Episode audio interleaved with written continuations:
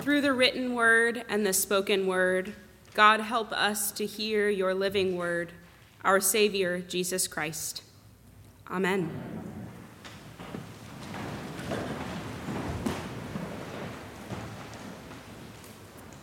My kingdom is not of this world, says our Lord. And Pilate asks, So you are a king? You say that I am. I came to bring the truth. And in the verse just following what we heard, Pilate asks, What is truth? This passage is full of wordplay and can feel like a sort of verbal whiplash. It reminds me of the response that children sometimes use to an insult I know what you are, but what am I? We can consistently rely on Jesus' clever and crafty use of language. The truth is embedded in sometimes confusing phrasing. Jesus forces us to pay attention and undoubtedly put Pilate on his toes. To this creative wordplay, I add another phrase Kingdom of God. You may have heard me say kin-dom rather than kingdom, and here's the sermon where I get to tell you why. Kin-dom, as in kin, K I N, or family, people of the same ancestors or relatives. This phrasing is thanks to Ada Maria Isasi Diaz, the mother of Mujerista theology, or the theology of Latina women. Kin-dom is now a phrase that is spread throughout Mujerista theology and liberation theology at large. Ada Maria Isasi Diaz uses the phrase kin-dom in her writing and helps to explain the importance of phrasing and language in our largely patriarchal tradition. In her book, simply entitled Mujerista Theology, Ada Maria Isasi Diaz notes There are two reasons for not using the regular word employed by English Bibles, kingdom. First, it is obviously a sexist word that presumes that God is male. Second, the concept of kingdom in our world today is both hierarchical and elitist, as is the word reign. The word kin-dom makes it clear that when the fullness of God becomes a day to day reality in the world at large, we will all be sisters and brothers, and I would add siblings, kin to each other. We will indeed be the family of God. So here we are on the final Sunday after Pentecost, commonly referred to as Christ the King Sunday. And I want to offer you that while Jesus is, of course, King, he's also something much more. Our understanding of the word kingdom gives us a limited understanding of a king. In this way, a king is a leader, an authority first and foremost, and sometimes is exclusively an authority. Throughout history, we can see kings with little concern for the people around them, unless it is for the sake of conquest. In fact, this is the case for many Christian kings, with an ultimate concern of spreading their reign and power. In fairness, a king's relationship to his kingdom should be one of care and protection. Kings are supposed to care for their subjects. And there are, of course, examples of kings who have done exactly that. And there are kings who have clouded our understanding. Rulers of kingdoms and of companies, of cities and of countries, have corrupted our view of leadership. This week, I learned that Pope Pius XI responded to nationalism and the rise of fascism in Europe by instituting Christ the King Sunday. Starting in 1925, Christ the King Sunday was intended to be a reminder of the fact that Jesus is the true ruler of our hearts. The language of kin helps us to see how Jesus is different from earthly kings. He is the head of the church and our Lord, but in a way that is unfamiliar and otherworldly.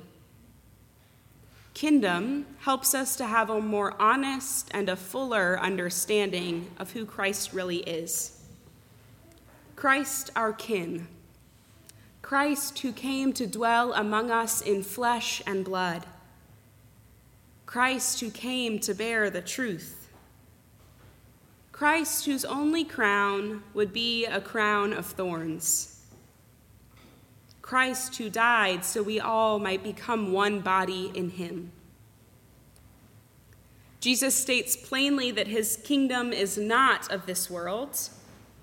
The way Jesus responds to the empire and the way the empire responds to Jesus also makes this really clear. Jesus is not interested in an earthly kingdom. Jesus has been Lord of all since the beginning of creation to rule over people in the way an earthly king does would be a demotion. And perhaps more importantly, it's a distraction. A distraction from the truth that Jesus brings into the world. A truth that asserts a God much more powerful than any earthly king. Kin-dom reminds us of the otherworldliness of Jesus in Christ, we are not seeking the ruler of a country or a military leader. We are seeking a Savior. In Christ, we seek and we find a Savior who dies for our sins, who lives and dies so that we can be connected to God in life everlasting. In Jesus, we find so much more than a king. We find kin we find connection. We find family. We find a community so interwoven that we can be called one body, the body of Christ. I want to be clear that this is much more than semantics. This is not about dropping one letter and replacing it with a dash. Kin-dom is truly a way of life. Kin-dom I think more so than kingdom, communicates what we really hope for as Christians. The concept of a Christian kingdom limits us and can even lead us astray. A kingdom model can lead to conquest, genocide, and forced conversion in the name of God. A kingdom model has no obligation to enact God's justice and God's justice can be overshadowed by vigilante justice, where one man goes free while others lie dead. When we focus on kin, however, we are reminded that Jesus calls us to a life where we love God and love one another. Jesus calls us to a life in connection and in community not a life of individualized salvation, belief, and judgment. We are called as a body of Christ, as sisters and brothers and siblings of Christ. Our Latinx siblings have offered a tremendous gift in their decolonized and liberative theology. It centers on connection and community. Isasi Diaz reminds us the main obstacle to the unfolding of the kingdom is alienation from God and from each other. And further, she explains that our participation in the act of salvation is liberation. Liberation requires relationship and concern for our fellow human. It is a loosening of the chains of the earthly kingdom. Liberation is a step towards salvation. And of course, salvation is liberation in and of itself. Salvation is liberation from sin, from the evils of this world. Salvation is liberation from death itself. We can participate, when we participate in salvation and thus in liberation, we must be in community. We become kin.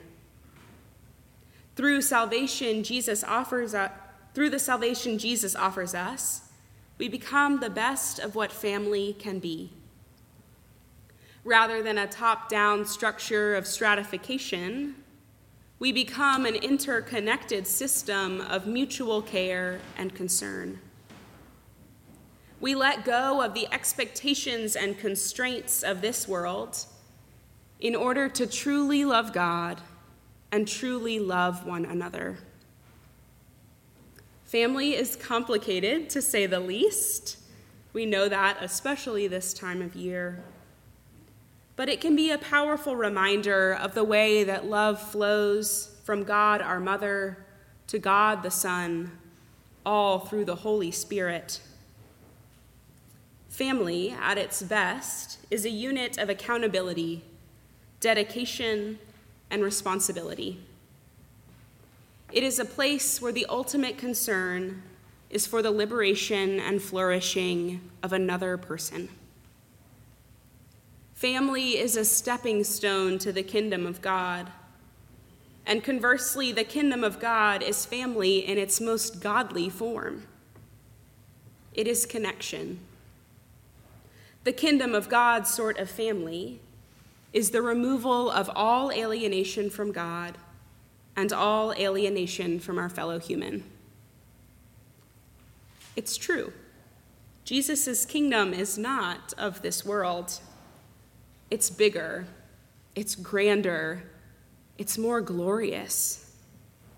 It is a kin-dom. God's rule over our lives makes us one. We are unified in the Spirit and called together as siblings. My prayer for us all today is that we may live into the reality of a kingdom that is already and not yet, that we may seek and become the kingdom, that we may search for salvation and liberation of our kin, and that we may find Christ our kin throughout the world. Amen.